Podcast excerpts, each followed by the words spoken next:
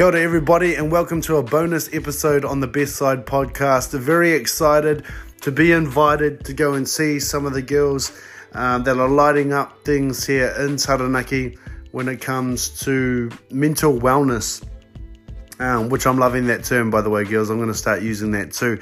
Uh, but I know there's a lot of people, so Okay, Girls Minds Matter. It's a movement that is happening at the moment. Once again, that is called Girls Minds Matter.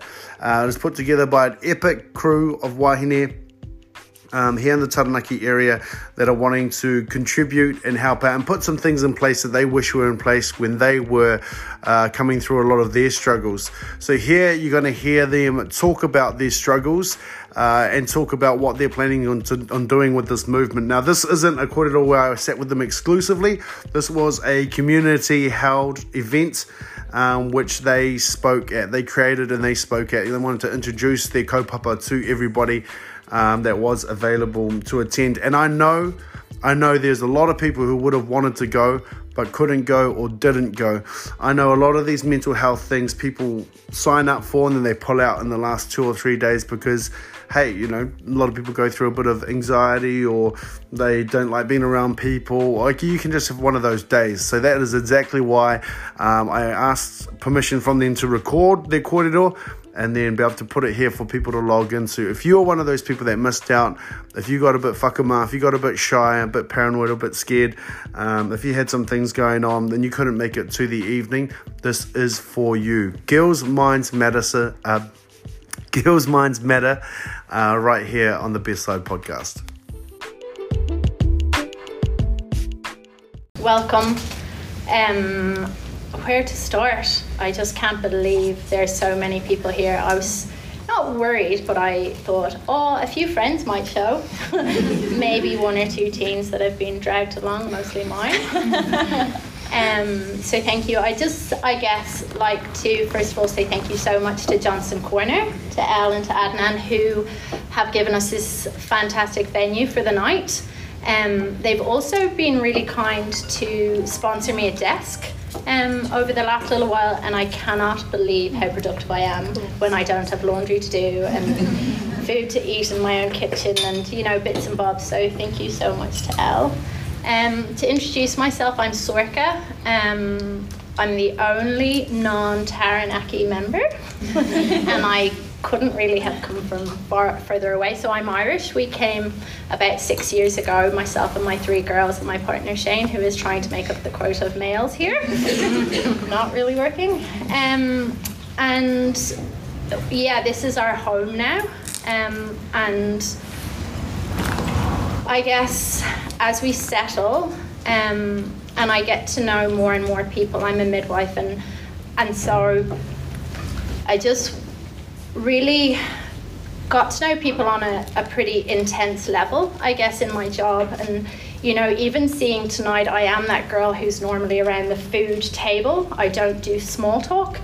So, fair play and thank you to anybody who is like me who really struggled to come tonight and thought, oh God, I'm going to have to talk to people, or like, yeah, will I know anybody here, or I'll just drag along a friend. I, I am that person, so I am normally in that back row with those girls and mm-hmm. definitely not centre stage. Um, I'm also not much of a rehearser, so the girls all said just speak from the heart tonight, and so that's I guess what we're all going to do. Um, this is Brooke, um, Brooke Barrett. This is Elle, Elle Belushi, who I still know as Dunlop from the old days. Um, Michelle Matangi and and Kayla Pritchard, and I guess where to start with this we could start way back um, with my own story, but I'll tell that in a little while. But um, I guess when I got to know Elle as a midwife, we had some pretty open and honest discussions about her life um, as she was preparing to become a mum. And I thought, well, you could bite the bullet and be honest too, and not just wear the mask of a midwife, the mask of a professional. And so I decided that I would be brave enough to be her friend, you know, and for her to be my friend. um, and so I told her my story too, or as much of it as I was kind of ready to share. And yeah, it was amazing having that relationship and yeah, that friendship as she became a mum and just watching how she grew into that role was just so beautiful and congratulations to Elle. She just had her second um, beautiful Um, and so I guess we started talking about what you, you know what we what we wanted to do with our lives, what life we wanted to create, and um, mental health and mental well-being is always at the forefront of my life. Um, I've struggled for so many years myself since I was a pretty young girl. Really, I would say young teen, but I think it started a lot younger than that. Um, and then struggled all through my teens. I'll tell you a little bit more about it in a little while. But then, um, when I moved to Taranaki and I was working in a pretty stressful situation, I couldn't believe how all those issues just rose up again for me. Um, and I became that really, really anxious, overwhelmed woman this time instead of a girl, you know, in my mid 30s, like just panicking, panicking for no reason that I could understand, you know, in my driveway, about to drive somewhere and thinking all these feelings of doom and not understanding. And so I had to kind of go back and revisit my healing journey. I was like, I can't believe I have to do this again, you know? And so I really realized that maybe I hadn't had the support that I needed the first time around. Um, and so I guess I decided that it wasn't too late for me. I mean, I'm much better now, and we'll talk about that in a little while. But I realized that I wanted to create with with these girls what I wish I'd had so many years ago, um, which I guess is a family of friends. Um, you know, a really true sisterhood.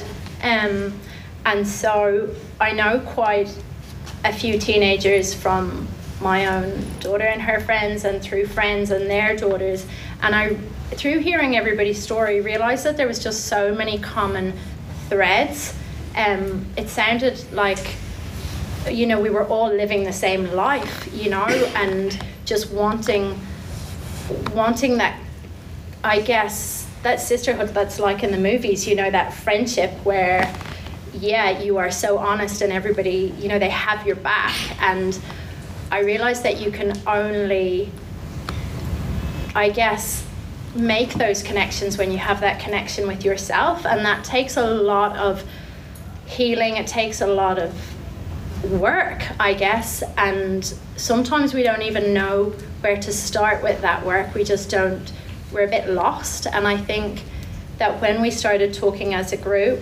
um, that really came to the fore is that we wanted to create a community that not only allows for true connection with others, um, but true connection with ourselves. Um, and so that's yeah, that's what we're hoping to start. I guess I'd also like to just put a little caveat that the reason that it's Girls Minds Matter is because I come from a household of only girls. I only have girl children. I really only work with women. I know partners are there, but you know, I and so I really don't know guys, you know. And when Shane and I talk, his experience as a teenager and as a man is just so different to what I know and what I recognize in my girls growing up. I'm like, oh, I know exactly how they feel. And he's like, really? I'm like, yeah. And so if anybody, you know, feels like they want to get a guys minds matter or guys group, absolutely, we're on board to. yeah, no pressure. but I just wanted to let you know that you know I really acknowledge, you know, the the the boys, the guys, the men who struggle, you know, with with mental well-being. You know, I really want to acknowledge those lives that have been lost um, to suicide in New Zealand. New Zealand obviously is so spoken about because it has the highest rate, only to be followed secondly by Ireland, really coincidentally. Um, and so, but what we do know from the research is that while you know the the rate of suicide for men is much higher, it's actually women who struggle with ongoing mental health issues more. Um, and, and that's, I guess, what we know um, in our group is we know women. Um, we know what we wish we had in our own journeys. And so, yeah, that's why we've chosen to kind of focus, I guess, on the girls. Um, so, we are hoping to open our space in late January, early February. Um, and it'll be open for girls who are we've kind of put 12 to 24 um, as, as our catchment group. That's not to say if you're older or younger you can't get in touch, but we just felt like it was good to put some kind of brackets around it because we actually feel like we'd really love this group to be us and our friends, yeah. you know, and it was really like, well, welcome. Yeah, all are welcome. And then we were like, these Friday meetings actually they feel like a really beautiful hangout and we were like we're going to have to keep this in check that we just don't invite all our friends and hang out with them in this beautiful space. So we have to keep our purpose true to our heart I guess and help our young women you know create the life they want you know and explore the life they want. And when you are in that place of darkness or angst you're just lost and you can't even imagine a life. You can't imagine a future. You sometimes can't even imagine having hope anymore. And that's what we're really hoping to communicate and I guess connecting with these girls and, and with you all, no matter what you're going through, is that we have been there um, and almost couldn't imagine ever getting out of there you know, a couple of times.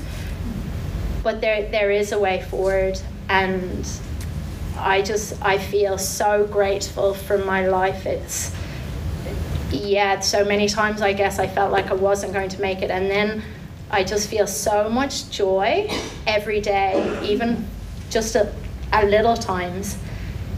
And it's those little times that matter, I guess. Um, and I think when you're a young person and you're on your phone, I have to mention it, and the old highlight reel. You know, you think everybody is leading this amazing, dramatic, just out there life, and that's, I guess, not what true joy is about. You know, we break it down to our friends and family, but really, you know, I'm watching Ella laugh at me. We're all guilty. We're, um, so yeah, that's I think that all I want to say, and that I guess there is hope. I I am so in awe of these women around me, and when I approached them about this, I did it tentatively. I didn't know who'd say yes and who'd say no, and who'd say I'm too busy and actually they didn't you know and these are all very very busy women. And that's the challenge here with mental well-being and mental illness i guess or helping somebody is that we're all really busy. It's never actually that convenient to have these hard conversations. They take time they take guts. They make you feel really uncomfortable sometimes. But you know, thank you to everybody who's shown up tonight because you obviously are the people that want to have these conversations and really, yeah, make the difference in this community. So thank you.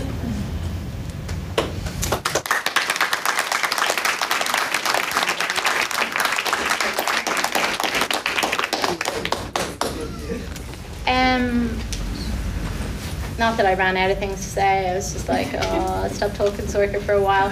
Um, one of the things that we did, I'm just, this is an introduction, this is not me talking again. Um, when we wanted to say who we were, was we put up on social media a little bit about ourselves and our stories of our past.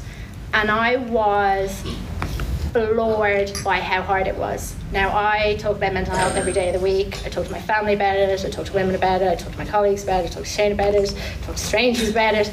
But when it came to laying myself bare, I was just not stumped, but I was actually still carrying so much shame. And it was so much harder than I expected. And the girls and I are going to share our story tonight, and no matter how many times you've told this story, it can sometimes still feel so raw.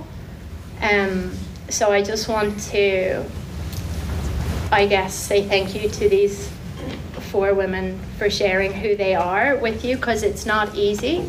Um, and hopefully, yeah, it, it might resonate with some of you. And if any of you feel a little bit vulnerable after hearing this story, or, you know, we use this word triggered a lot at the moment, it's a bit of a buzzword, well, feel free to approach any of us afterwards and just, you know, connect in. Don't feel like you have to leave here feeling unsure of yourself or how you feel, you know, this is what we're here for. Even if you are not 12 to 24, please feel free to, yeah, just to let to, to let you guys know that.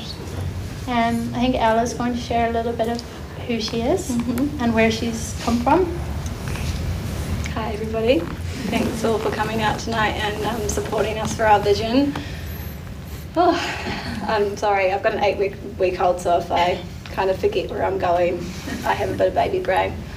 Um, but I think, yeah, like no matter how many times you see it, share your story, I often feel like sometimes I just want to leave my past in the past um, and forget about it and move on um, because it's not only emotional for myself but also for my whole family and the community that was around me throughout the years that I was struggling. Um, so yeah, it's hard to, to, to revisit sometimes, but I also know how important it is to keep sharing that journey because I guess um, that's what we're doing, right? It's about sharing some some insight or some understanding or some hope to those families or individuals that are going through a tough time. Um, and I guess uh, I can be thankful for the journey that I've gone through because I am now up in front of this room full of people and I can and can give that hope to, to someone and I guess that's what it's all about. I feel blessed that I'm in the position to be able to, to do that now.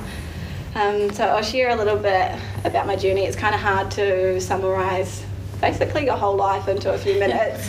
Um, but I am Al. I um, lead a pretty normal life these days. I have an amazing, supportive um, husband. We have two beautiful children. Uh, we own this business together.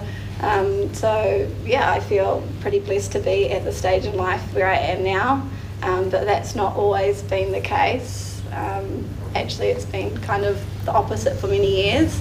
I have struggled with mental um, mental unwellness, I guess, for around 14 years of my life. Um, as Sorcha said before as well, that's sort of when I pinpointed it, but I think it was probably um, for a lot longer before that. Uh, I guess when I was younger, I always felt like I kind of never fitted into the world. Um, I was a very sensitive child, and I think I built up a lot of those emotions and suppressed a lot of those feelings and didn't really understand them. So I kind of bottled them all up and didn't know how to articulate or share how I was feeling. Um, and then by the time I hit early high school, uh, there were all these emotions and suppression of many years that, um, yeah, I didn't know what were, and I was really struggling to know what to do with it all. Um, and now I look back, I realise that I developed depression, um, but it wasn't widely talked about back then, so I didn't know it as depression. I had many down days. Um, and there were days that I just cry and couldn't stop. Um, and I hid this from everybody, and I didn't seek any help because I didn't know what I was going through. And so all those feelings and everything were suppressed, and then I found ways to deal with those emotions on my own. Um, and first of all, that was through restricting eating. Um, I guess that it was an escape from my feelings. So when I was restricting my food, that was something else that I could focus on instead of those feelings that were happening inside me. Um, and then I developed bulimia, and that stuck with me for, I still get emotional about this, um, for 14 years. Um, it's and you can see it's it was uh, it was horrific. That's all I can really explain how it felt. Um, it's like an all-consuming nightmare, I guess. Um, it took over my life. It was on my mind 24/7, and it was an escape from what I was feeling inside. Um, the, the, the, the disease, um, it, it became my number one priority. So I pushed all my friend, friends and family out of my life um, because um, the disease wasn't number one. So if anybody knew about it, then they'd discover my secret, sort of. So I, I kept to myself very much, and um, yeah, I I lived with it um, for many years before it was sort of discovered. Um, I can't I've lost my train of thought.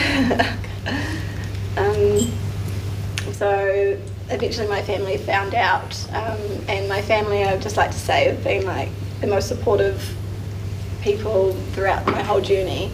Um, and my parents really fought to, to find me find an, an answer. So for the next ten years, it was kind of a journey of um, trying everything under the planet from uh, clinical support, mental support, physical support, uh, holistic help. Uh, we tried basically everything, but the disease was so strong. I was holding on to it, um, and I don't think I was quite ready to to be well or accept that I had a problem um, then.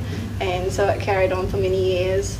Um, when it became too much for my family, because I guess with mental illness, it doesn't just affect the individual; it also affects the whole family and, and the community around them um, and it had become too much for my family really to deal with. Um, we, would kind of come to um, a, a wall. We'd tried sort of everything and we didn't. We weren't really getting any answers, and so I actually moved overseas to, to be away from my family and to to try and start a new life somewhere else. And I guess that's where this whole um, not everything is always as it seems comes into play again, because it was also a way of hiding what I was truly feeling inside. I portrayed to the world that I had an amazing life. You know, I lived on this beautiful island in Bali. I partied with new friends every single day. I had the picture perfect Instagram feed. I developed all these like little um, addictions I call them where I'd like brush my hair a hundred times a day and reapply my makeup ten times a day and, and wouldn't walk out the door until I was picture perfect. Because if I portrayed that image to the world then no one would know what was happening underneath. And I guess that's really something that I want to get across to, to people um, is that that's you know like I have come to that realization when I'm scrolling through social media and things and I see all these beautiful images of everything and I understand that there's a real human being behind that image and we all have ebbs and flows and highs and lows in life and no one escapes that. And I think that when I was stuck in my disease, it was an all consuming, selfish sort of disease, and it was all focused on looks and appearances, and, and it had become that. Um, that that is like you know that's just uh, that's just the mask that we all that we all put on. And yeah there's always something going on underneath it and we're all human. No one's perfect. Mm. um, so I, I lived for many years um, behind that sort of fake mask and uh, it wasn't at all really I hit rock bottom um, that we realised that this disease had become so much bigger than um, myself. I needed help really to to be able to to live because if I didn't make any drastic changes, then I was probably going to die the way that I was going. Um, I had developed real uh, addictions to um, prescription medication at this time. I was drinking, I was starting drinking in the afternoon and drinking until I put myself to sleep. I couldn't leave the house without taking my prescription medication. Um, I, every time that I wasn't drinking or on drugs, then I was just having like a severe panic attack. I couldn't leave the house, um, so I was re- relying on all these escapes, and I wasn't facing um, the truth or the reality um, or the feelings that I was going through. And so when I hit rock bottom, I came back to New Zealand, and that was sort of the beginning of my healing journey. I went down to a live-in therapeutic community in Dunedin, and it's kind of hard to articulate or explain the significance of those of that time. Um, it would have been the hardest time in my life because if you can imagine escaping for 14 years of your life, escaping from those emotions and that pain that you were feeling um, through all these different vices, and then going to this place and actually having to look at yourself and look at those feelings and, and uncover the truth um, with no vices, with no escape. Uh, though were heavy days, there were days that it was just full of um, individual therapy, group therapy, small group therapy, large group therapy, um, a little bit of um, therapeutic mindfulness and things mixed in between it, but it were full on days. And I just remember for the first couple of months, I would pour myself a bath at the end of the day and lock myself in the bathroom, and I would literally scream and cry. Um, and that would have been the hardest time. You know, I'm a mother now and I've given birth and everything, but this was like, yeah, this was really hard. Um, that it was the first time that I was actually feeling those emotions too, which was actually great. Um, it was the first time that I'd cried in so long because I'd be, I'd just lost all true like all essence of who I actually was, um, and I was a mere shell of myself really. Um, and to have to sit with those feelings and understand all the hurt that I had put onto other people, um, all the lies, the deceit. Um, it took a long time to forgive myself, really. I think that was the hardest thing. Um, but then it was also the time in my life where I started opening up and being vulnerable and looking at what my values were and who I was as a person. And then that started opening up, uh, opening myself up to other people and connection with other people. Um, and I'm aware that I don't have like a huge amount of time, but I think that my takeaways from my journey is that it's that vulnerability, it's opening up and it's like looking at your true self um, and understanding who you are. And when you can understand who you are and, and, and be vulnerable to that person next to you and, and speak speak your truth and open up and say, yeah, I've done this and, and, and forgive yourself and move on. Um, and then that vulnerability and that openness allows that other person to open up and there's a connection there. Um, and it's through those connections that I've been able to heal myself. Um, the, the, the healing journey is not linear, um, but those are definitely the, the key things. I think as soon as you can realize that you are struggling and you can and start sharing it with other people, you then realize that you're not the only one that is suffering. You know, every single human being suffers, we can't escape it. Um, and then you can have those commonalities and, and and realize that you know we're all here we're all going through this journey of life together it's not easy um, and then that opens up that connection to heal. There's so many other aspects of wellness as well that you can incorporate into your life, but those were definitely my um, key takeaways. And I know that mental wellness is an ongoing thing, you know, it's something that you kind of have to work on every day and look after yourself. Um, but yeah, that's a little bit about my journey.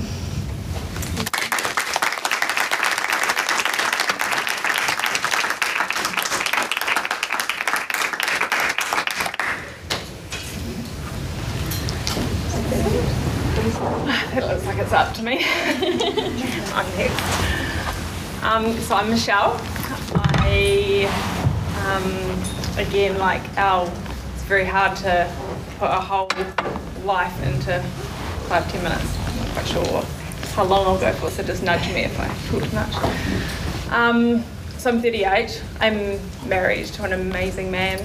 Um, tomorrow we've been together 20 years, So since I was 18, everyone goes to me, we like, how old were you when you got together? but no, it's 18. Um, I've got two beautiful dogs. I've got a pretty cool family, um, an amazing network of friends, and I run my own business, kind of two businesses. I do some coaching, and I also um, run a clothing alteration business. So I wasn't always you know, bubbly and outgoing like I am now. I certainly had my struggles. Um, it's always hard to pinpoint, like you said, a time when you really noticed that things were kind of falling apart for you or that you were really struggling. And I do have the recollection of being eight years old on a family holiday. Um, my father is bipolar, and um, back then it was manic depression, manic depression, but now bipolar, schizophrenia, and an alcoholic. So um, it was a pretty volatile situation to grow up in. He got sick when I was three, and um, that's kind of my whole childhood was just on, you know, walking on eggshells, all sorts of pretty volatile stuff. But we had this one family holiday that we went to. It was actually at Fitzroy Beach. We were from Stratford, um, and I encountered what I would call now as my first real panic attack. And I'm not talking about the panic attack that you see on the movies where they're like, oh, I had a panic attack. It's not that. It's where you're literally cannot breathe, room spinning, don't know where you are, um, terror, like actual terror. And I couldn't articulate that at the time. I just remember being in the toilets and basically not being able to move very well. Anyway, my father got sent up to Auckland because it was a really crisis situation. And basically, from there, it was just, yeah, a lot of that kind of situation. But really, it came um, really to a head for me, I guess, when I was sort of 13 and sort of went off the rails and found my, uh, you know, it's that typical like daddy issues, and then like go and find men to latch onto, which um, was easy as a 13 year old with a developed body and attention, and that was what I sort of grasped at and found my worth in. Um, which now, obviously, it's been a really long, winding, healing road, but um, I uh, thankfully met my husband when I was 18. And really interestingly, it wasn't until I hit 21 is when I actually was in. Um, I'd done a lot of different jobs. I'd done, worked at McDonald's, at Toyota. I'd just done so many jobs. I just never could find where I fit. I never felt like I fit anywhere. Um, and I know a lot of people actually feel that way. Um, it's not till now I'm an adult that I know that people do feel like they don't fit a lot of the time. But we all actually fit and we fit together. But at the time, you can feel very isolated and like you don't belong. And I remember, um, you know, all these different jobs I went into, and I was just always sort of like, oh, I'll give anything a go. Like I did horticulture, I did all this sort of different stuff, and I was like, find my way somewhere, and somehow I'll find my purpose. Um, and I went into this job um, at a web hosting company, and this is like back I was 21, so this is 17 years ago, and this is when the internet was first like the internet. So this is like pre-Instagram, pre-anything, and um, it was cool. Like I got this great job opportunity, but I was in this environment um, that was really toxic. Um, one of the women there was actually um, a drug addict, and you know I was encountering this kind of, you know, her coming into work being really on a downer, you know, in the start of the week, and then by the end of the week she was on an up again because she was about to go out. But I couldn't articulate that at the age of, you know, 21. I didn't really understand what was going on. I just knew by the end of two years I was basically had gone from being happy, bubbly Michelle to couldn't cope.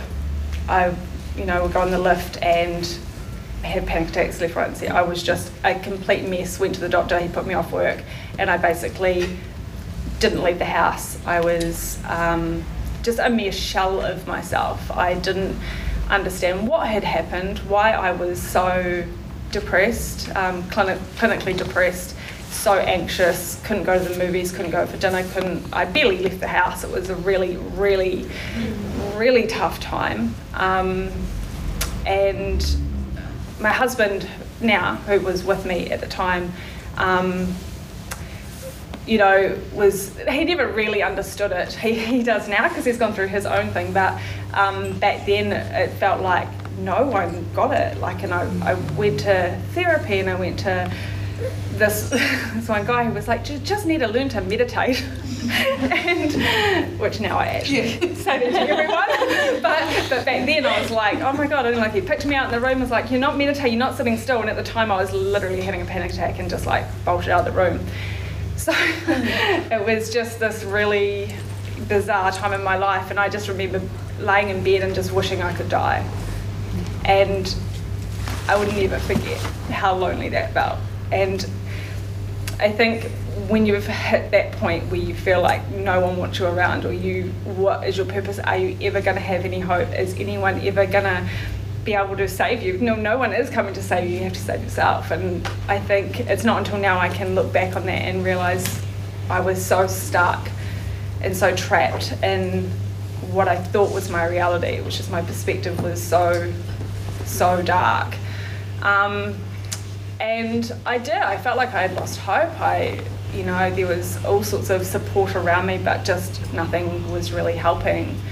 Um, and really, um, there's a lot that has gone on. I don't have enough time to cover everything, but um, I basically um, kind of got to the point where I had had enough of feeling so just like I didn't, I, I couldn't take ownership for myself and like what was going on, like why was I suffering? Like was why me? Why me? Why is this happening to me? And through a lot of healing and a lot of self-discovery, um, I've had some amazing work actually with Megan here who does cranial sacral and she actually really helped to release a lot of trauma because I just held so much trauma. Um, and I didn't understand that. I was like, what do you mean? Like, doesn't everyone go through this sort of stuff? no, they don't. But you know, like people do go through a lot of tough stuff, um, and I think it's not until you can see that yeah, it's tough, but we are we are stronger than we are weak, and we can heal ourselves. And I, like Al said, I it's still a day to day thing that I have to manage. I still have to manage my mental wellness.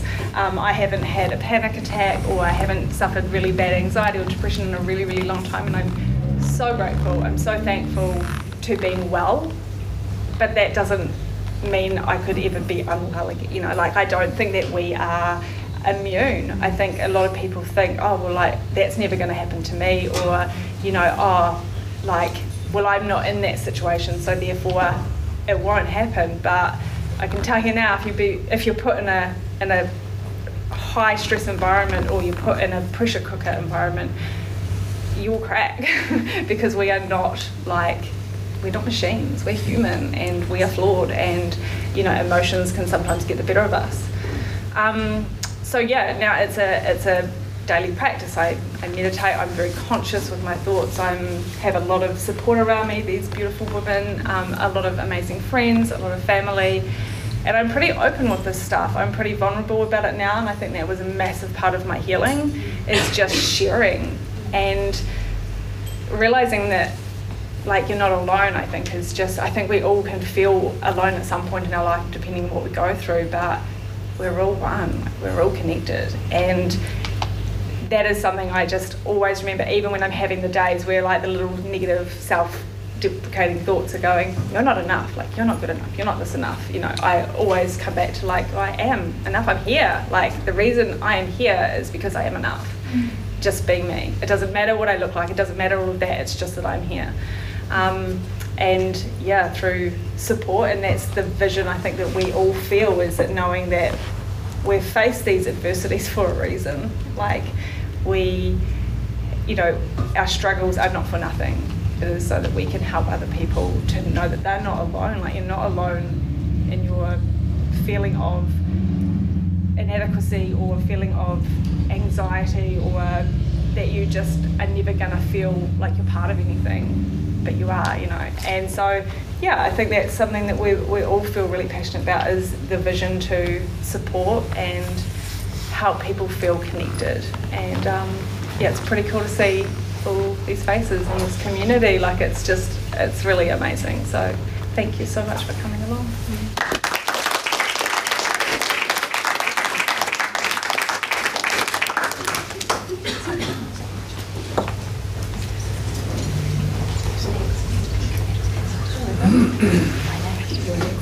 I wasn't at the meeting. no, no, it's all good. I'll try and order the Instagram. In order the Instagram.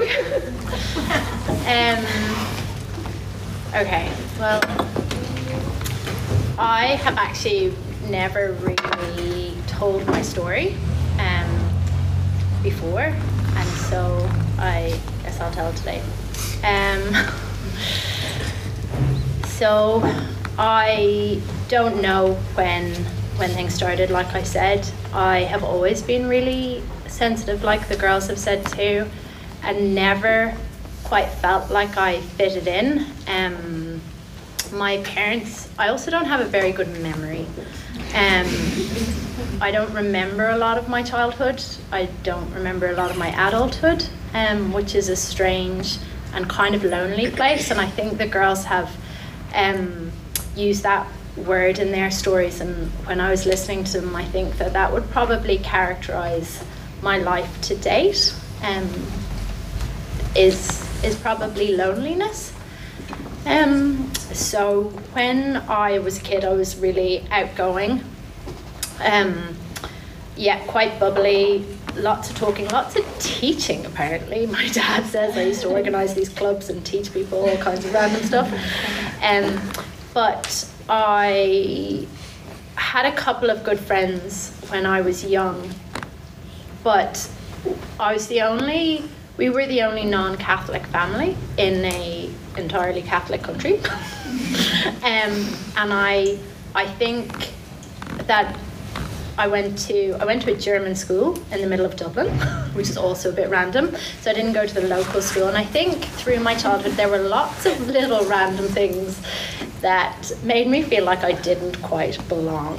Um, my dad is Polish, and people didn't even know where that was in Ireland. It was like somewhere weird, you know, and and so I had some good friends when I was young, but by the time I hit 11 or 12, I was no longer very sure of who my friends were as we were growing up. I started to feel like I wasn't sure if they were real um, or if they were talking about me behind my back.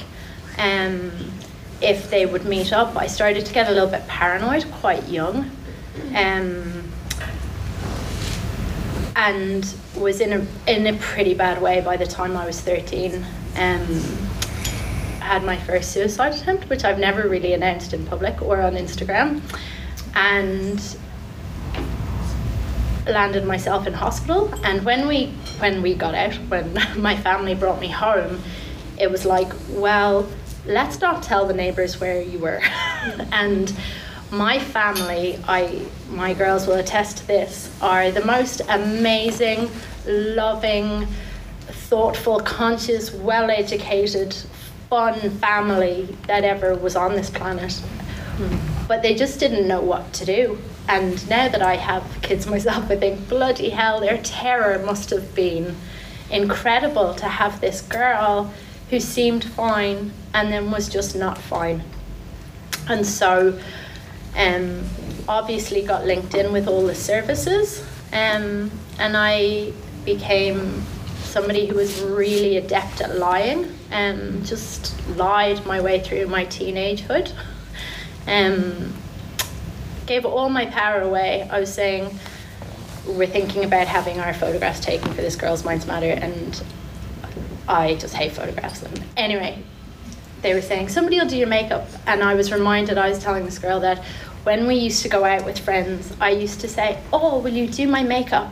just so that they could feel good about themselves. Um, I would get people to pick my outfits and dictate what I wore, where we went. I didn't I didn't want to say anything for fear that it would be rejected. I just wanted to fit in. That was like my core, core aim of every day was just to belong, to fit in, even if it meant giving up my whole self.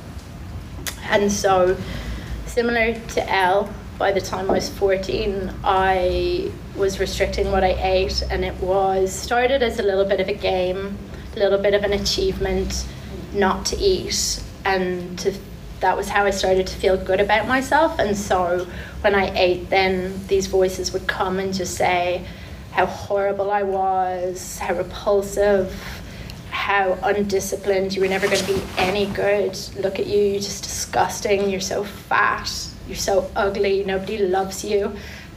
It just overwhelming all the time and you know, it just extended into everything and then yeah, similar in our shared story developed yeah, into bulimia too and just uh, like a constant. It is a constant voice in your head and it drowns who you are out. You just don't know who you are. You just, yeah, it's all day. And like food is a pretty big part of every day. so to choose that to control is like, yeah, takes a lot of effort really. And that voice just got louder and similar to Michelle, you know, would just find guys and give them whatever they needed to make them seem like they liked me um, and just again just wanted to belong wanted to fit in entered into some pretty not good relationships. Um, you know and when you when you're when you're telling yourself that you're no good if somebody comes along and tells you you're no good too then it just becomes a cycle because you think they're right. And a little part of you, the part who is Sorcha or who is yourself, is kind of like, mm, maybe I am okay. But it's quickly drowned out when you're telling yourself you're not, and then other people are telling you you're not, and your friends are kind of busy with their lives, and nobody knows who you are. Um, and you're just dying for somebody to say, Are you okay? Or pick up the phone and say, I don't know anything real, but they don't because everybody's just busy and trying to survive.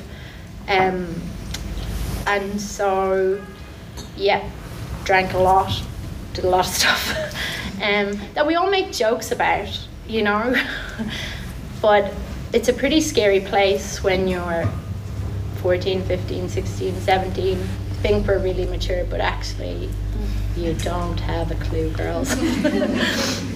Um, and so, yeah, when I finished school, I left where I lived. I lived in a big city and I left. And um, that didn't work out and came back home and left again. Um, and I guess, yeah, the voices were pr- still pretty strong. Um, I met Shane and very quickly we um, had Ella, who saved me. and because realizing that there was something greater in this world than myself, um, realizing that I was going to have a child and that yeah, this was going to be the most precious thing I'd ever done, have a purpose. And when she was born, it was just amazing, you know, and just realizing that this person that I thought was so horrible had had made this girl, had made this child, you know, and so I was well in an everyday kind of way. um, and just threw myself into looking after and loving her as best I could and just kind of thrived on that positive parenting and positive birth, you know, activism, um, and kind of found my tribe there a little bit, but still, um, even though I ate then, honestly, I still had those voices in my head that were like, "You're not good enough. You're not okay." You know, ratty ratty rah. And so yeah, life continued on, um, and I would be like I'm I'm a pretty simple person. Like I find joy in lots of things, and so I'd have lots of good days, but I'd also just have these times that were just so low um, and overwhelmed, and life just kept going. And anyway, we moved to New Zealand, and one of the things I guess I want to communicate to everybody here is that what the girls have said is that you can seem just fine on the outside. A couple of years ago, when I worked at the hospital and things were really high stress, um, I went really downhill again and had these. Like I can remember one night, and I can remember talking to Shane and calling him and into the room like that. I literally felt like stuff was coming out of my skin. These, Uh, like these. I don't know. I didn't even know. Just I just wanted to like just open up my skin to just let all this poison out and was just in such distress. It's like not even imaginable. And then you go somewhere the next day and they're like, I don't know how you do it. You're amazing.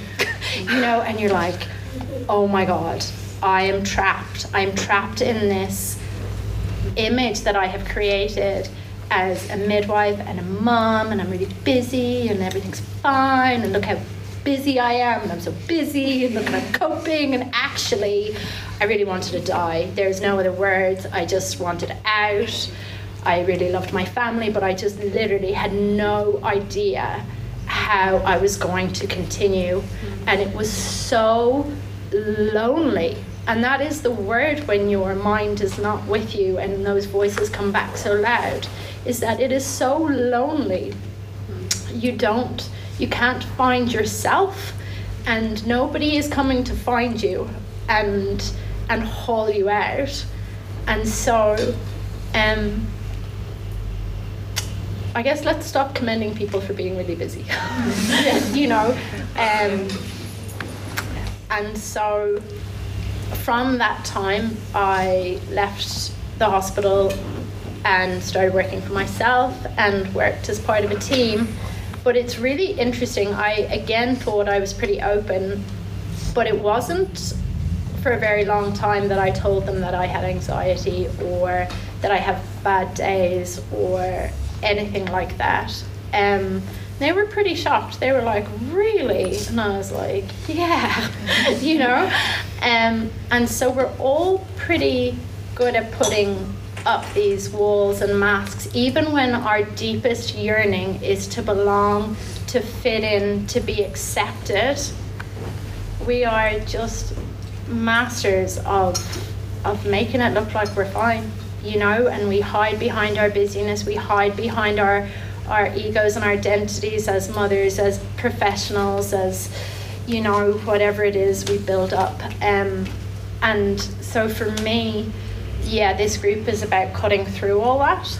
Um, you know, and I can imagine like people walking by Johnson Corner tonight are like, wow, look at those five women up there wondering what they're talking about. And I bet none of them imagine that we're all like talking about this kind of stuff, you know, it's just you think the silence is broken, but it hasn't been. You know, there's still so much shame, there's still so much stigma around this, and I think it's it's just time that we yeah, we cut that crap really, you know, and realize that we're all, yeah, quite vulnerable um, in ourselves, no matter what it looks like.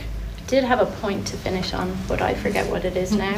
Um, so so That's I think. a great point. Yeah. oh yeah, no, it was about it was about everyday work. Yes, and so I am really well now most of the time. Um, but absolutely, it takes work.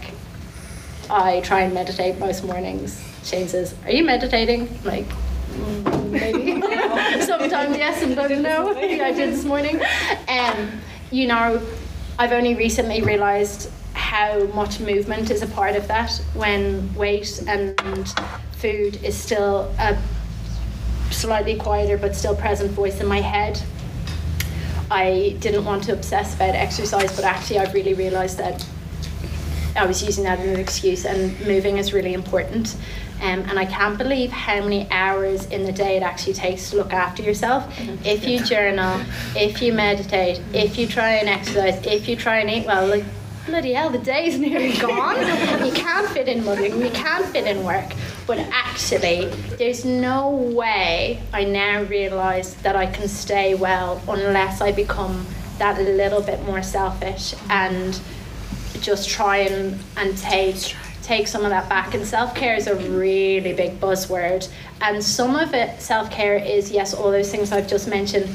But sometimes, yeah, self care involves other selves too, you know, other friends. Um, it's not just all you. So if you need to ask for help in order to do your self care, um, yeah, please just be more willing, you know, because if you don't, you can come join me in the lonely pit. It's not a pretty place. Um, and I, I definitely think it's an ongoing thing for me, learning to ask for help and learning to connect in with people. Yeah, so that's my story today.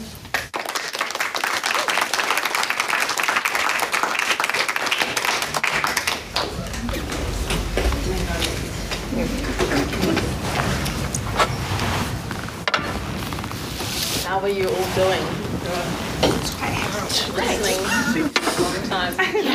If anyone's down the back needs seats, there are a few empty ones up the front. They're just putting it out there. And also, if anybody needs to leave, it's not rude. Like everybody has a life that if you need to go, we won't be any bit offended. Move forward. Yep, sounds good to me.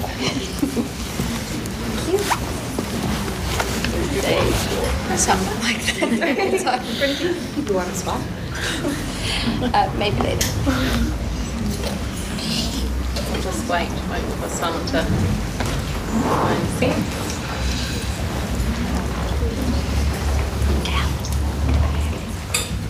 Um, cool. So I, I definitely write things. I yeah. I get caught up in everyone's eyes, get distracted. But um, I, I'm Kayla, Kayla Pritchard. I am um, married to Sheldon, um, an amazing rock of a man in my life, and we have two little boys, Arlo and Moses, and something else brewing here. I'm sitting like this. Um, and yeah, I wasn't going to. Uh, in my Instagram post, I didn't didn't go into heaps because I think my story is slightly different to a mental health journey that has um, these um, really intense aspects to it that these girls have experienced. But in saying that, not to minimise what I have had, um, so to, to share a little bit about that and then I'll check my page. Um, so I, from, from the get go, I um, was a sensor. I could feel what was in the room, I could sense what was going on with somebody, stranger. Um, don't freak out, I'm not reading. But, um, I, as a child, I could, you know, you hear of these children that walk in and they're like, oh, oh, oh, like see, see, see, feel, feel, feel. And um, that was fine because as a child, anything you're doing becomes your normal until you something intercepts or um, disrupts that normality. And uh, yeah, I, I uh, through teenage years, I, again, still like, yeah, I'm cool. Like I just mooched around friend groups and um, sensing and feeling and, and seeing, but the, the whole time feeling like there is nobody in this world like me, like not in a, um, a selfish or um, idealistic way in this. I'm just going to have to bottle all of this and not tell mum or dad, or just not, not even acknowledge and kind of be like two people. So the person that can meet someone and hear and feel the pain that's in their life, but then present a, oh yeah, cool, how you going, kind of front. Um, so I was completely ill-equipped with a strength that I had, but that until that is developed and harnessed and educated or acknowledged, it, it flips to being completely overwhelming and all consuming and absolutely suffocating.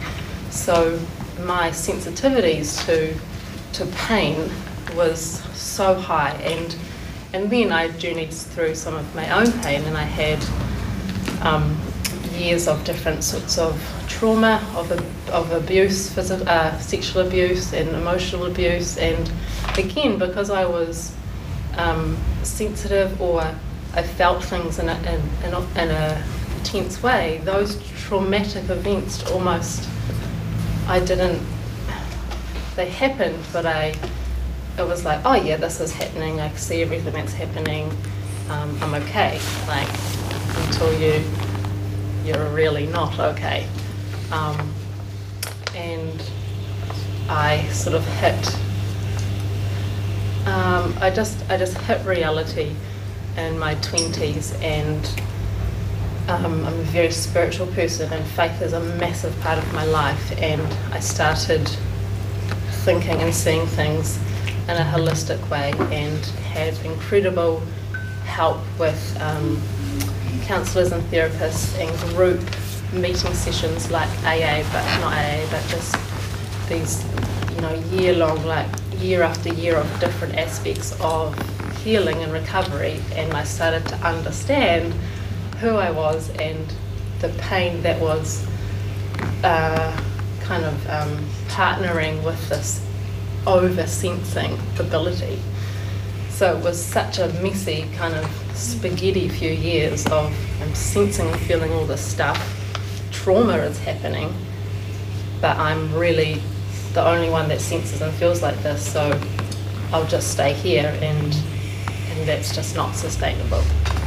Um, so I I recognise pain. Pain recognises pain, and I now know how to harness that strength. Um, and I now work as a counsellor, therapist, and um, I, I I love that job so much. It um, embodies so much of who I am. I am a vulnerability freak. I, I, I love authentic, raw, honest people, and I think because I can always have always had a, a way of seeing like that's who you are, but it's not really who you are. That um, context, that arena gives me a voice to go there with someone if, if I have that honour, that privilege. So I, yeah, I, I do that now and um, have to have to harness how I see or sense. Not everyone is going to benefit from that, but I I see things more holistically and I um, um, have to sort of cap my empathy because otherwise I'm in the pit with them. it's not helpful. They're like, I don't want you to be in this with me. Help me get out. So um, yeah, I. That's what I'm doing right now, and that's that's such a it's such a privileged, honest, honor, um, honored role to be able to do. Um, my notes.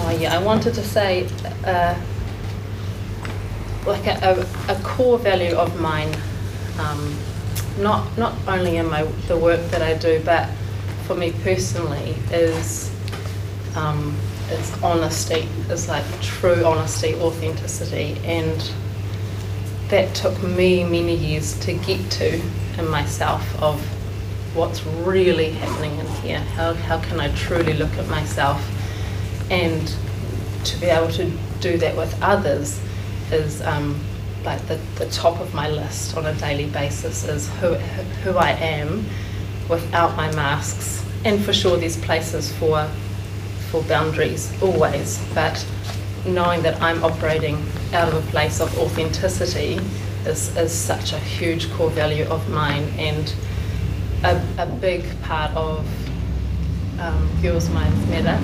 And interestingly, it sounds like there's a thread happening. We didn't tell each other how we were going to talk today, but we've all pointed this out as taking off your mask and um, unraveling fearful habits gives you the ability to to look at yourself, which is terrifying when you're not in a good way, but to also have the ability to share that with other people.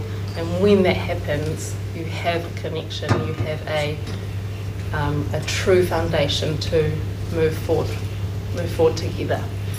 Um, I I believe that that fear and terror and lies and misbeliefs um, and pain all they they hide in darkness. That's, they dwell in darkness, and when we have the vulnerability and the courage or the help to bring bring it into the light, bring things into the light that have never yet been brought into light, then I believe we truly have have fellowship, we truly have connection, we truly have a place to love and serve and honour one another. Um, and to me, that's there's incredible beauty in that. Um, it always is such a vulnerable, courageous step to do, though, like to start that journey, to be, to take off those masks, to unravel that fear for yourself, so that you can share it with others, is a, a massively brave step. Um, so, as a as a beginning, I think it would be incredible. Our vision, our vision would be that. Um, Girls Minds Matter can provide a platform where that's accessible, where that opportunity and um, like safety is there to start taking off a layer, off a mask. Um, we can't jump straight into it straight away, but to have a, a, a platform where somebody could come and just take off a layer that they've never taken off before in a place of, of safety is a pretty um, I feel like that is that's possible. Like when our, our, when we get together our dreams and our goals are like here or out the door. But reality is like that's that's the first step and that's what I love in my conversations with clients with people is that the, the very first step is what's manageable what can you unravel in safety what can you look at in safety and how do we just start with that first baby step. Um,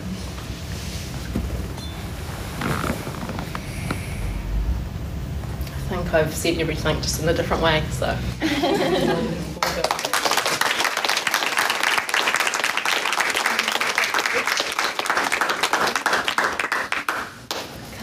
so I'm lucky last. I don't know why I always chose this like option of being last because sometimes I feel like it's the hardest one, but here I am. Great. So we, when did we first meet? August to do this. August. So we first met in August. Um, we are still, as a group, learning so much about one another. Um, we know each other's stories to a degree, but I think an important message just in that itself is that we are always not only learning about ourselves, but we are always learning about the other people around us as well. Because we are all so vulnerable at different times with what we allow out alongside what we allow in.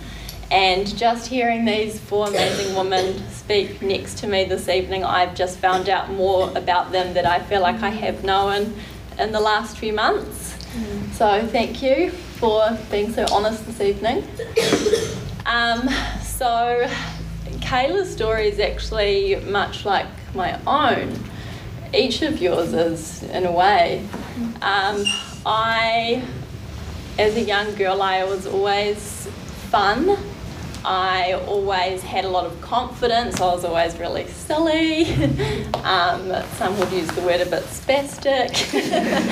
always had a lot of personality, but with that strong personality at such a young age came a lot of shyness. And so I guess trying to find the balance between both of those was actually really confusing So I grew up with three sisters, two really loving parents. Now I have four really loving parents as well, and also two other little brothers. We're all a little bit spastic. all love to have fun, um, and I was very, very lucky to grow up with such a strong, positive family but also growing up in such a strong, positive family, there's never a dull moment. And finding alone time within that is also quite a hard thing. I can imagine there's actually quite a lot of you from big families who would also understand that. um, so, around the family, I was always really fun, really lively. And when other people were new to the scene, I would totally recluse like we would go out for dinner and I would be so scared to even ask for extra tomato sauce for my fries that I had to get my little sisters to ask because I would just like like curl up into a little ball because I was so frightened just to even talk, just to even like say more sauce please. Like literally like three words like but I know also there will be more of you who are in the out there tonight that will also have that same sort of fear. So, growing up, I, like I just mentioned, always had like a lot of, I guess, strong knowledge of um, my personality and who I wanted to be. And yeah, with that came a lot of confusion. So, I also through that was really empathetic. So I would always look and try and find that in other people as well. So I remember being, I must have been maybe even only five or six. And what I would do, because I knew that I felt different to a lot of other people, is I would actually walk around the primary school and look out for people who were maybe like looking a little bit sad or mm sitting by themselves or didn't have anyone to play with and I would actually go around and be like be my friend like you're welcome. And it was like such a nice thing but through that also came so much loneliness. Um, sorry. So I struggled that with a really really really long time. And it wasn't until I actually allowed myself that loneliness to fully understand it, that I really came to appreciate who I was.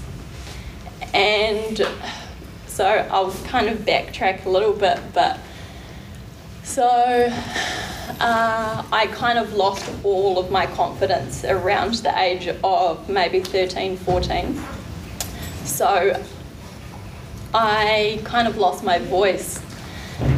A way that I found my voice, um, a lot of you will know now that I love fashion and designing and personal expression. That was something that I noticed that other people noticed in me when I was about 14, 15, when I lost my real like talking voice with people and that was something back then that I felt was something really important to me, even though I was struggling so much inside with my shyness because of what I was suffering with my anxiety. Is something that I'm still so strong about now is your personal identity and being true to yourself um, and personal expression. Um, so I continued to struggle for many, many years internally. Um, I kind of hit one of my rock bottom stages and decided to pack up my life and I ended up going to study fashion down in Wellington. Um, it was really, really awesome experience because I met so many other people who were so um, emotionally um, and design driven. Um, so it was something that I, somewhere where I felt like I really, really belonged. Um, but through that, I was still holding back a lot of emotion that I was, it was causing me a lot of heavy, heavy anxiety. Mm-hmm. I would have anxiety attacks um, multiple times a day.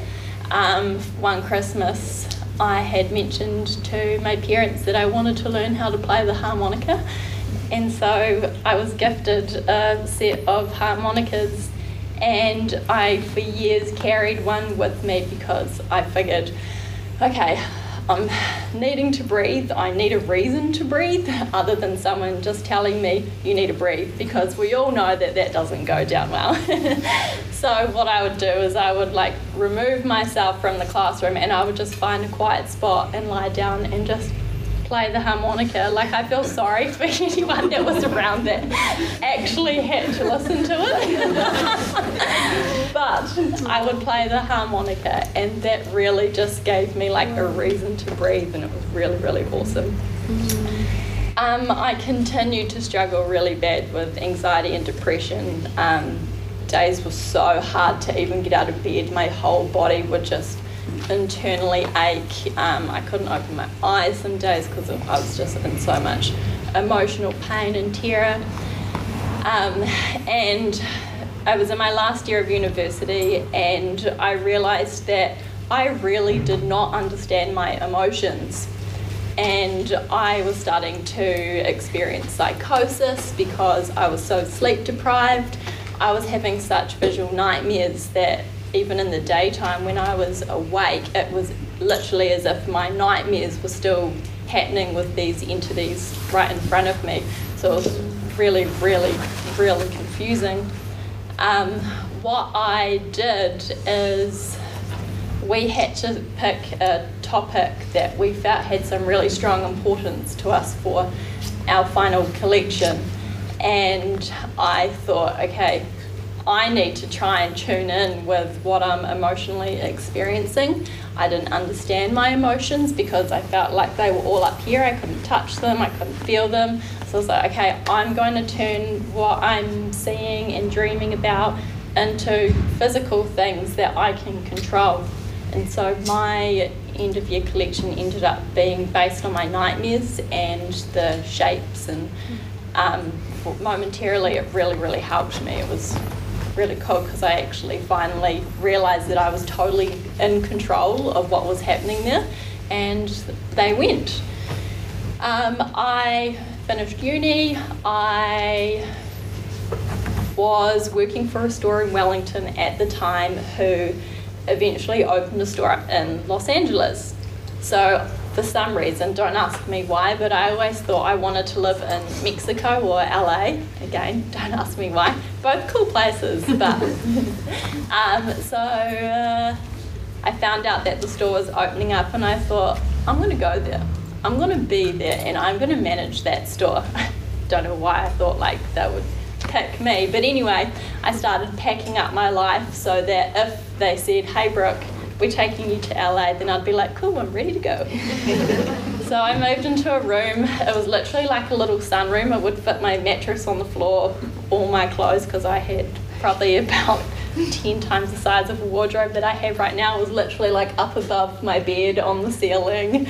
Um, let's be honest, most of it also on the floor that I would sleep on. Um, and then I actually got the call one day and they said, Hey, Brooke, um, the manager that we had in Los Angeles has just fallen through. We'd like to um, fly up to Auckland to see if you'd be interested in the job. And I was just like, yeah, I'll take it. And I'm like, well, do you want the night to think about it? And I was like, no, I've totally prepared my life for this moment. so I will gladly go. um, and so that was really awesome. So manifestation, guys, it's really important.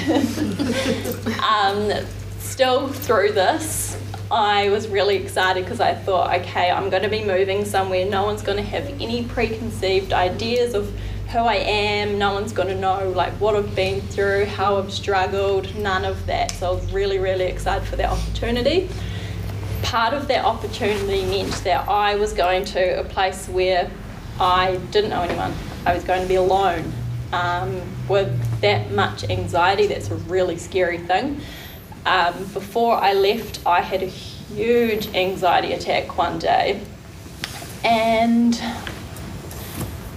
I think what really woke me up with that was that I had to make a change because if this happened when I was away, I might die.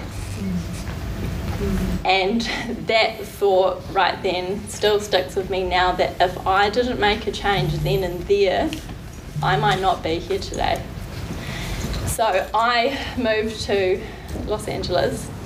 Um, I got there, I was living alone, I was managing the store, so I was the person that people would come to um, if they had anything wrong. I didn't necessarily have that person. Um, I realised that I needed to create a lot more of my own strength, and so I realised that I needed to become friends with myself. And I had never really been a true friend to myself before. And I was kind of thinking, okay, well, I've always been really good at bringing other people in and understanding them and knowing their feelings and, you know, really making them feel accepted. And so I thought, okay, how am I going to do this for myself?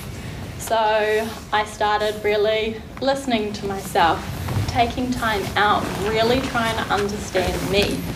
So I started writing a lot. Um, I remembered I always used to write when I was younger, and then at school, one of my teachers told me one day that what I was writing was sad and that I shouldn't write like that again, so I totally stopped writing. Um, I also stopped painting for pleasure around then. I, I would only do artwork during art classes, which I really loved. My parents will both know that that was the only classes that I ever applied myself in. Probably a lot like some of you out there too, maybe. um, but yeah, so I really learnt to understand myself through writing and painting. I would do a lot of self portraiture. Um, again, I realised that I wasn't understanding my emotions and that I needed to turn them into something physical that I could understand again. Um, one day I was really hot in Los Angeles. Sometimes in winter it's like 40 degrees, it's ridiculous. And I really felt like this chocolate coconut ice cream that a dairy around the corner had been selling. And I was like, oh, I'll go to the supermarket because I need to get some other groceries as well. Went there, looked for the ice cream, they didn't have it, and it was so hot. I had all my groceries, I just wanted to get home. And I was sad all day and I just couldn't figure it out. And I was drawing this painting, painting this painting, I should say, of myself. And it was just so dark and horrible. And I started writing. And then I was just like, oh my gosh am I serious right now? I wrote all I wanted was chocolate ice cream. And I was like, I've been that sad all day because I didn't get the chocolate ice cream that I wanted. I was like, whoa, wake up call right there. it's okay, you're allowed to laugh. um, and then that was a huge turning point for me because I realised that I had been sitting in self pity for way too many years of my life. Um, a lot were really horrible things um, that I hung on to, but a lot of the times it was the really tiny things like not getting chocolate ice cream that triggered back to the bigger, stronger, more horrible um, memories that I hadn't properly internalized and dealt with. Um, so I decided once again that I needed to make some really positive changes in my life.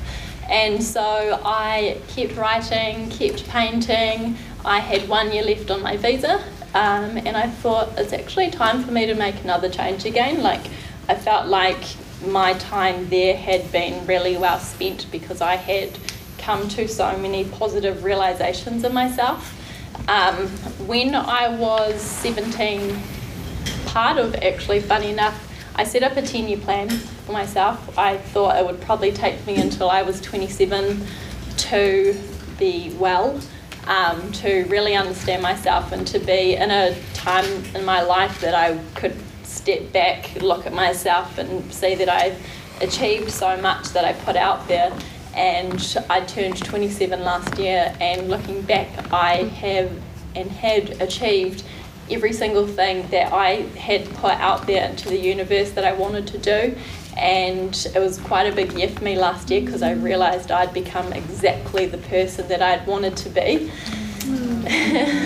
yeah, thanks.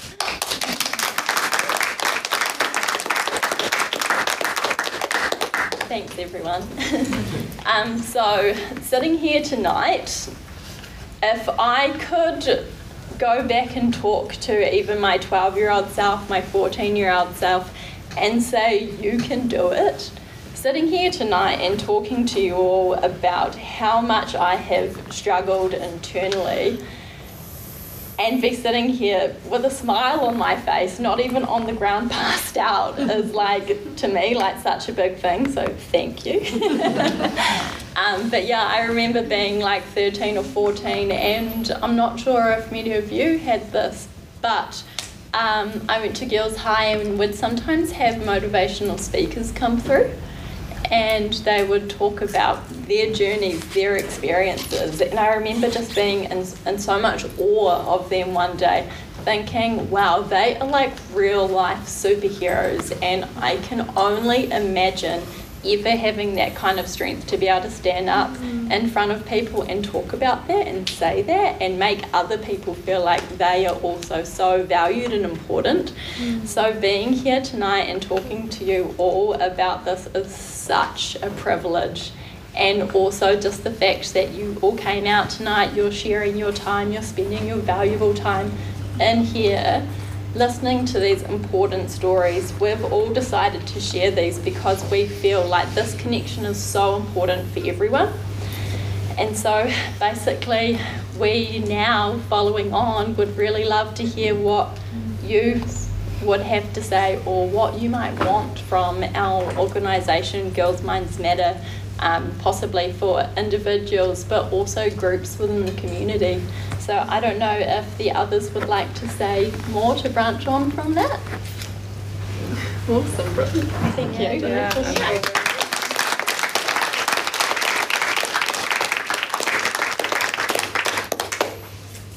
yeah, thank you so much to everybody for sharing their stories. When we were talking about this evening, we really felt like um, some feedback would be so valuable. Like Brooke says, we're so grateful that you guys have come, and I am constantly reminded that times have changed and teenagers are not the same as when we were young.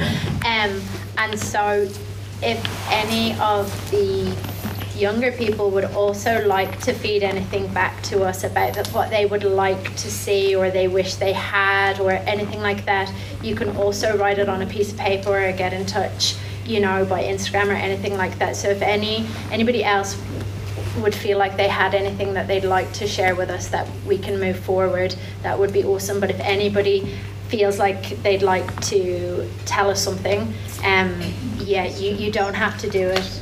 Yeah, but yeah, I think that's. So, does anybody here not know what Girls Minds Matter really is, or what we are going to or want to achieve within the community?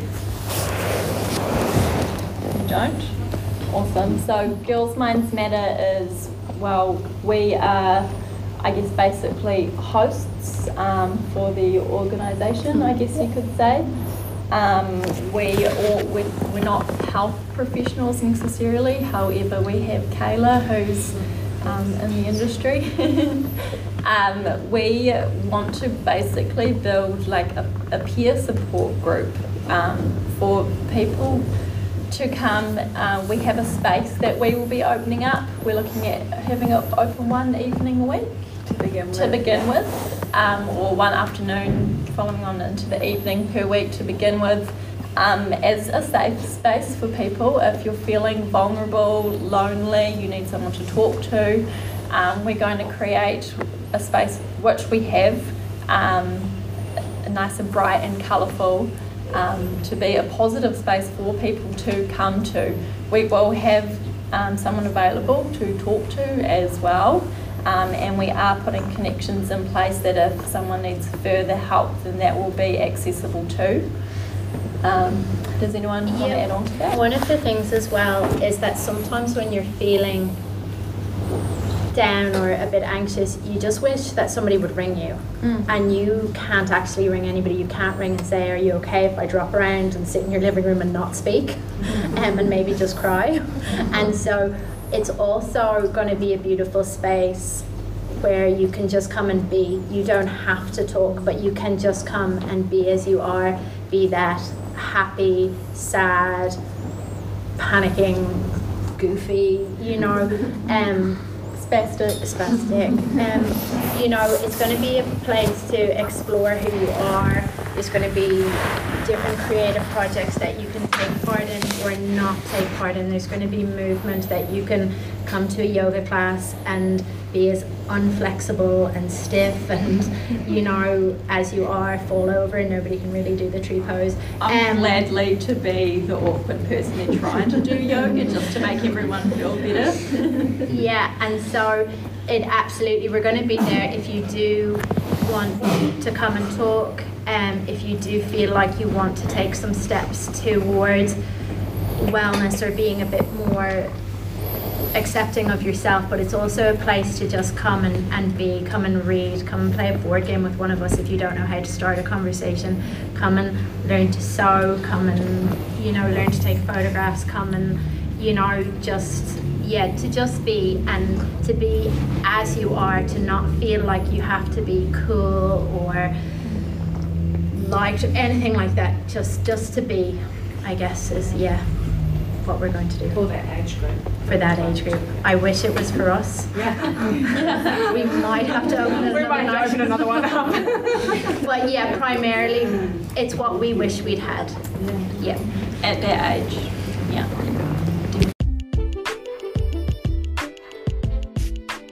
And there you have it. Um, as you would have seen, it is a very rough recording. I legit just stuck my uh, recording gear in front of the ladies as they spoke, happy to catch with that awesome korero and find out about what they're doing, and also pass on the movement to those that were a little bit embarrassed or had some stuff going on or just couldn't get to the event due to shit happening because we all know that shit happens. But look, go and check them out on Facebook. Go and check them out on Instagram. Uh, make sure you're keeping in touch with the whānau there at Johnson Corner because they are a big part of, of the movement that's going to be happening as well. Uh, make sure you're following Best Side. We're going to get behind this kaupapa as much as we can too because it is an awesome, awesome thing that is being put in place to help a lot of young women out there deal with the things uh, specific to young woman. And even me as a man a lot of people question why i was there. Look men women are a part of my life too. I have sisters i have mothers i have friends. I've got all of the above. I have nieces. Um, so i want to do as much as i can. And i'm sure a lot of the males out there a lot of the tāne out there feel exactly the same. So make sure you go and check them out. It's my pleasure to bring you that bonus episode here with the best side podcast